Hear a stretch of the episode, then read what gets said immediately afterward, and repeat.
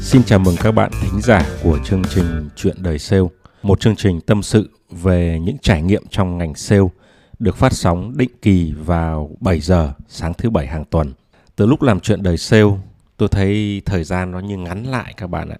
Trước khi làm thấy một tuần sao nó lâu như thế, mãi cho đến cuối tuần. Còn bây giờ một tuần nó trôi qua thật nhanh với những công việc lên ý tưởng, phát họa kịch bản, thu âm, xử lý hậu kỳ, rồi post lên các nền tảng podcast, đăng bài trên Facebook, YouTube, tương tác với các bạn thính giả, vân vân. Hầu như chẳng có ngày nào tôi không có việc liên quan đến chuyện đời sale. Hầu như mỗi giây phút tôi nói chuyện với khách hàng, với nhân viên hay là trả lời email, nó đều lóe lên một ý tưởng có thể nói, có thể phát triển thành một tập trong chuyện đời sale. Cái tập ngày hôm nay với chủ đề Sale có phải là một bộ phận quan trọng nhất hay là không? Thì các bạn thấy cái tựa đề hôm nay nó là một cái câu hỏi đóng dạng yes no hoặc nó có thể là một cái dạng đáp án mở rộng không phải là yes cũng không phải là no đó gọi là tùy cái tập ngày hôm nay. Nói chung nó chỉ có một trong ba đáp án thôi. Yes no hoặc là tùy. Ba đề chọn một rất là dễ. Nhưng cái đáp án nó là gì không quan trọng các bạn ạ. Cái phần thú vị nhất của tập này nó nằm ở chỗ lý giải khám phá những câu hỏi vì sao lại là yes, vì sao lại là no, vì sao lại là tùy ở đằng sau mỗi cái đáp án đó. Các bạn nhé. Tương ứng với ba đáp án, tôi có ba câu chuyện để kể với các bạn. Thì câu chuyện thứ nhất là hồi tôi làm sale cho một công ty tư nhân. Công ty này chuyên kinh doanh các thiết bị viễn thông. Trong team của tôi thì có một cậu sale. Vì lý do bảo mật thông tin đời tư, nên chúng ta tạm gọi cậu ấy là cậu X. Cậu X này là best seller của công ty doanh số của cậu ấy, nói thực là đôi khi hơn cả doanh số của tất cả mọi người khác trong team cộng lại phải nói là cậu ấy rất am hiểu đặc điểm kỹ thuật của sản phẩm rất am hiểu nhu cầu của khách hàng và có quan hệ với khách hàng rất là tốt luôn. Các bạn hiểu rằng bán hàng B2B như chúng tôi hồi đó mà thì tránh làm sao được cái chuyện phải có chung chi làm sao tránh được cái chuyện phải có đi đêm với người mua để có thể trúng thầu. Khó lắm thưa các bạn. Tụi tôi thậm chí đề xuất chi nhiều tiền hơn nhưng mà nhiều khi vẫn thua thầu. Còn cái cậu X gì kia kìa, cậu ta chi ít tiền hơn mà cậu ấy lại vẫn thắng thầu. Cùng một sản phẩm, cùng một tình huống giống nhau, thế nên chúng tôi mới nể cậu ấy. Cậu ấy xét về mặt cấp bậc thì cũng chỉ là nhân viên như chúng tôi, nhưng mà cái quyền uy, thậm chí cậu ta có thể như là phó giám đốc lẫn, thậm chí là như cả giám đốc luôn. Cậu ấy nói kế toán chi tiền là chi tiền, tiếp khách là không cần hóa đơn. Nếu thích là lấy xe mạc của sếp đi tiếp khách, bình thường còn tụi tôi lính quèn thời đó mà thưa các bạn hôm nào được đi ké được ngồi ké giám đốc cái xe mạc á là thấy nó hạnh phúc lắm rồi nó oai lắm rồi thưa các bạn. Chúng tôi mà đi công tác á, mà lấy hóa đơn mà có sai một chút xíu thì cũng bị kế toán hành lên hành xuống. Còn cậu ta thì thậm chí là không cần hóa đơn. Cậu ấy là một ngôi sao trong đội kiểu như là các siêu sao bóng đá như Mbappe, Ronaldo vậy đó thưa các bạn. Hiển nhiên là thu nhập của cậu ấy cũng cao ngất gấp mấy lần trưởng phòng ấy chứ cái dạng như chúng tôi thì không có cửa để so sánh. Có thể nói là ở công ty này thì câu hỏi sale có phải là bộ phận quan trọng nhất hay là không? Có lẽ nó là một câu hỏi thừa. Chẳng những nó là nhất mà sale đặc biệt là những sale giỏi như cái cậu X gì kia cả, cậu ấy còn được đối đãi hơn cả vua. Kế toán, nhân sự, kho vận, vân vân các bộ phận khác cũng chỉ về nhì mà thôi. Thì ở đây tôi sẽ kể cái hiện tượng bên ngoài trước còn cái phần lý giải tôi sẽ để ở phần cuối nhé các bạn. Còn bây giờ chúng ta chuyển sang câu chuyện số 2 thì ở đây nó lại là một kịch bản khác hẳn. Công ty tôi lúc này nó không phải là một công ty tư nhân, mà là một công ty nhà nước. Công ty này thì cung cấp các dịch vụ viễn thông trên nền tảng truyền dẫn của các nhà mạng. Hồi đó tôi chứng kiến một cậu sale thứ hai, và cũng vì lý do bảo mật, tôi sẽ gọi cậu ta là cậu Y. Cậu Y này làm việc rất chăm chỉ Cậu ta đàm phán thành công rất nhiều hợp đồng quan trọng với công ty. Các bạn hình dung cậu ta như là võ tướng ấy, đánh đông dẹp bắc, đâu cũng có mặt, việc gì cũng đến tay, không nề hà khó khăn vất vả gì hết. Nhưng mà ngược lại, về mặt đối nội trong công ty, khi mà tương tác với các phòng ban khác đó, thì cậu ta lại chưa bao giờ được coi trọng. Thậm chí là những bữa tiệc chiêu đãi ăn mừng của các bộ phận chủ chốt trong công ty thì cậu ta cũng không được mời hồi đó tôi là sếp của cậu ấy nhưng mà nói thực là tôi cũng thấy ái ngại cậu ấy như con trâu cày bừa đem lại doanh thu nuôi sống cả công ty. Nhưng mà khi người ta ăn mừng trên thành tích của cậu y này thì cậu ấy được đối xử như là một đúng là một con trâu luôn, chỉ được ném cho đống cỏ khô rồi lủi thủi để ăn một góc. Bộ phận nhiều quyền lực nhất lúc đó đó là bộ phận tài chính kế toán thưa các bạn. Quyết định của giám đốc đôi khi cũng phải thay đổi vì ý kiến của tài chính kế toán. Ở đây câu hỏi sale có phải là bộ phận quan trọng nhất hay là không?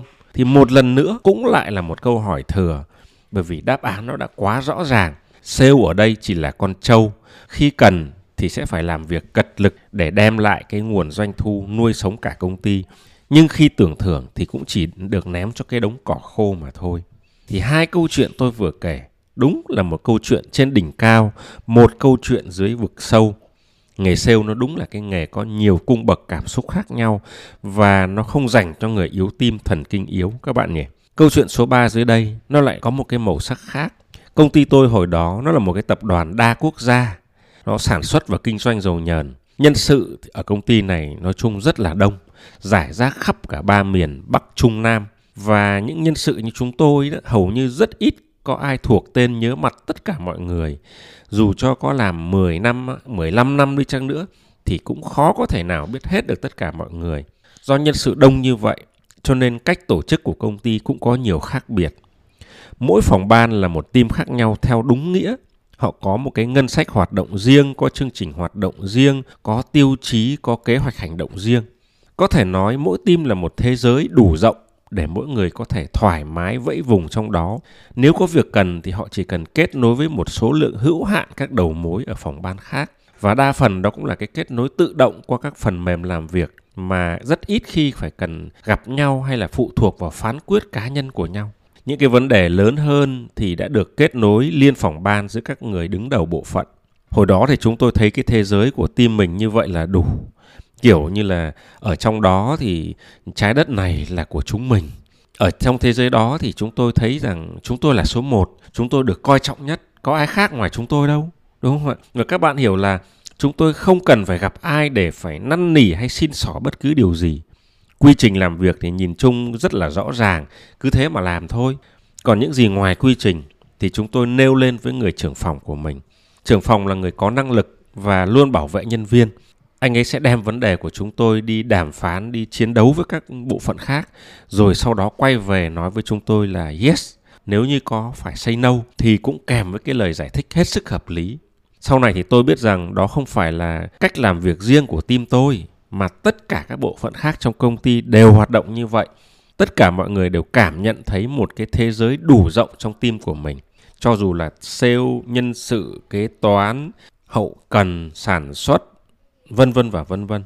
Mỗi người đều có cái khả năng trở thành champion trong bộ phận của mình, được đánh giá cao và được trao tặng một cái cảm giác, một cái cảm xúc rằng họ chính họ bộ phận của họ là người quan trọng nhất ở trong công ty thì thưa các bạn ba câu chuyện đó là ba màu sắc khác nhau nhưng cái điều gì ẩn chứa đằng sau ba câu chuyện mà tôi vừa kể có cái điều gì sâu chuỗi hay lý giải chúng hay là không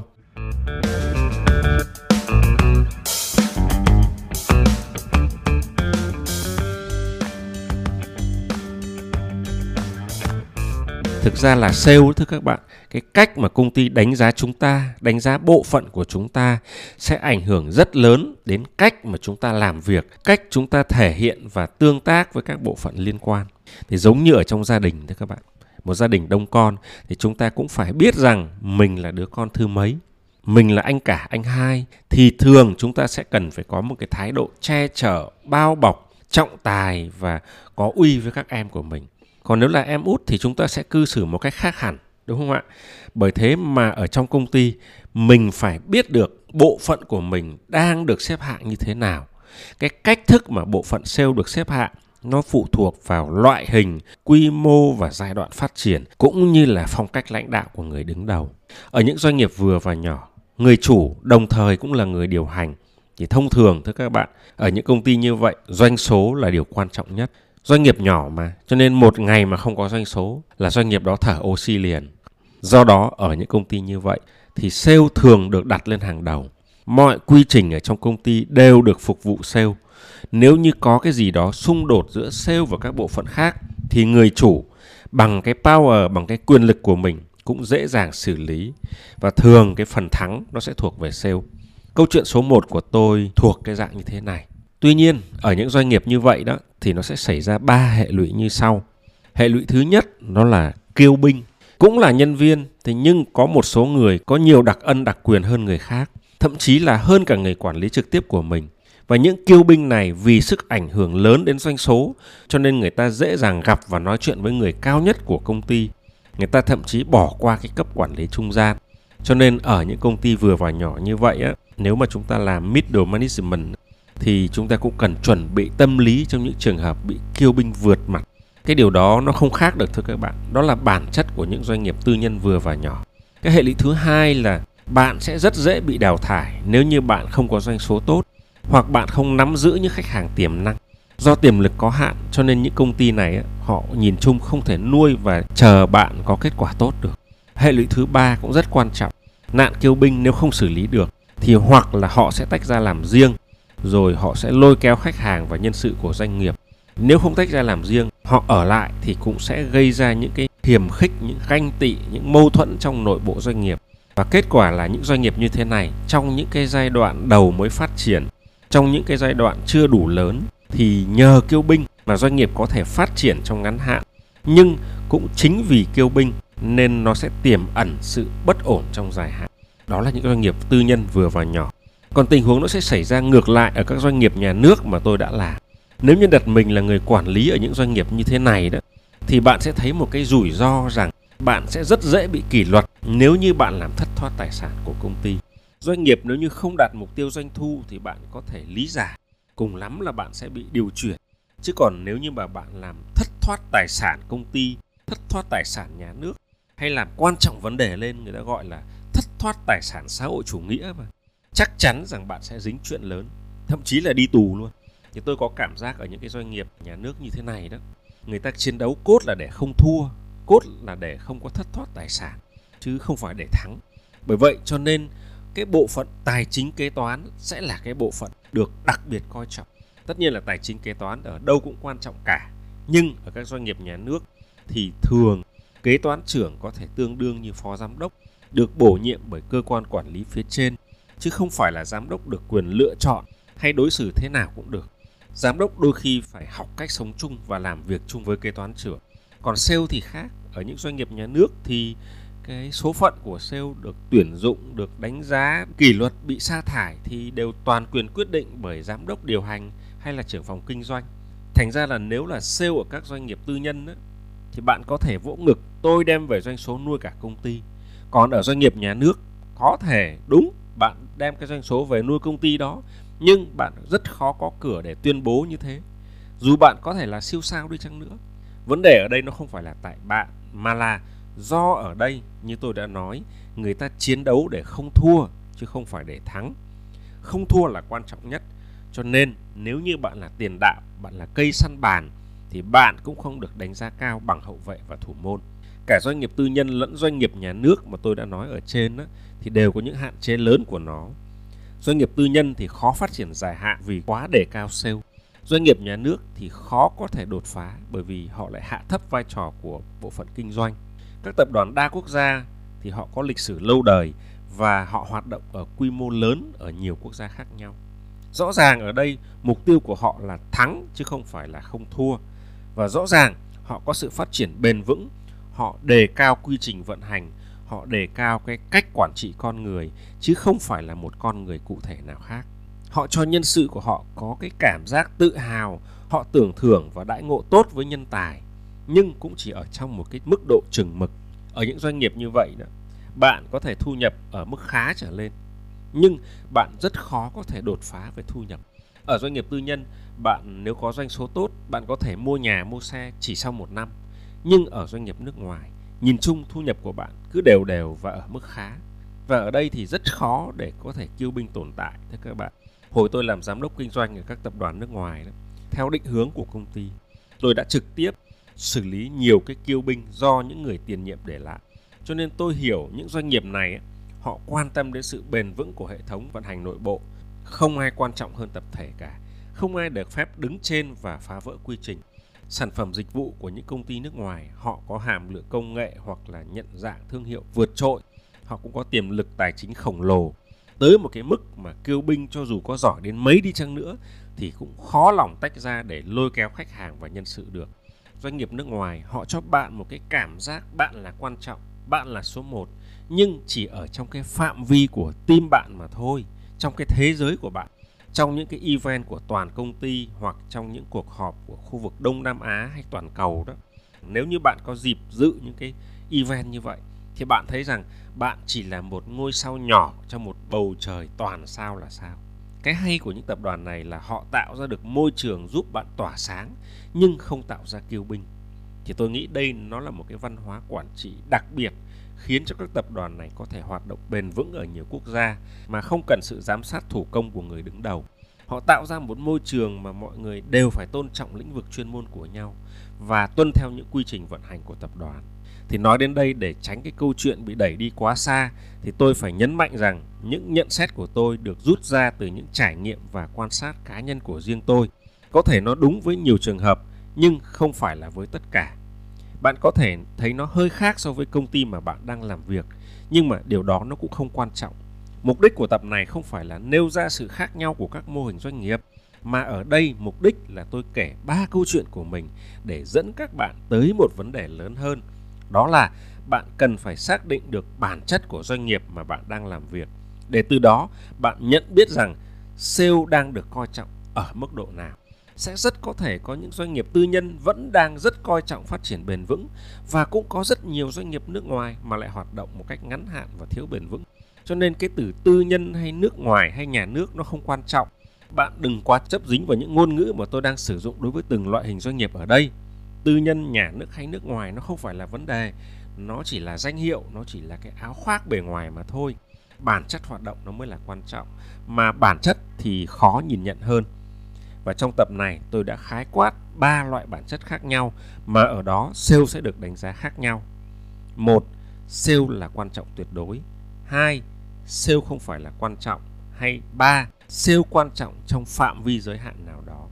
Tôi đã từng sai lầm khi làm việc ở doanh nghiệp nhà nước mà mang tâm thế sale là số 1.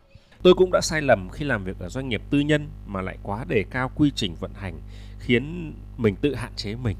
Chúng ta nên hiểu rằng là ở doanh nghiệp tư nhân quy trình vận hành có thể thay đổi trong tích tắc, miễn là cái sự thay đổi ấy giúp bạn đem về doanh số, giúp bạn có đơn hàng, thì bạn nên mạnh dạn đề xuất thay đổi quy trình. Tôi cũng đã sai lầm khi làm cho tập đoàn nước ngoài có thành tích tốt, nhưng âm thầm có tâm lý của một kiêu binh. Bởi vậy cho nên tôi cho rằng tìm hiểu bản chất hoạt động của công ty trước, rồi xác định tâm thế làm việc sau sẽ giúp chúng ta tránh được sai lầm như tôi đã mắc phải. Bạn có thể giỏi nhưng bạn phải hiểu môi trường làm việc của mình thì bạn mới thành công được. Và sau hết, tôi xin chúc các bạn sớm thành công với nghề sale mà mình đã chọn.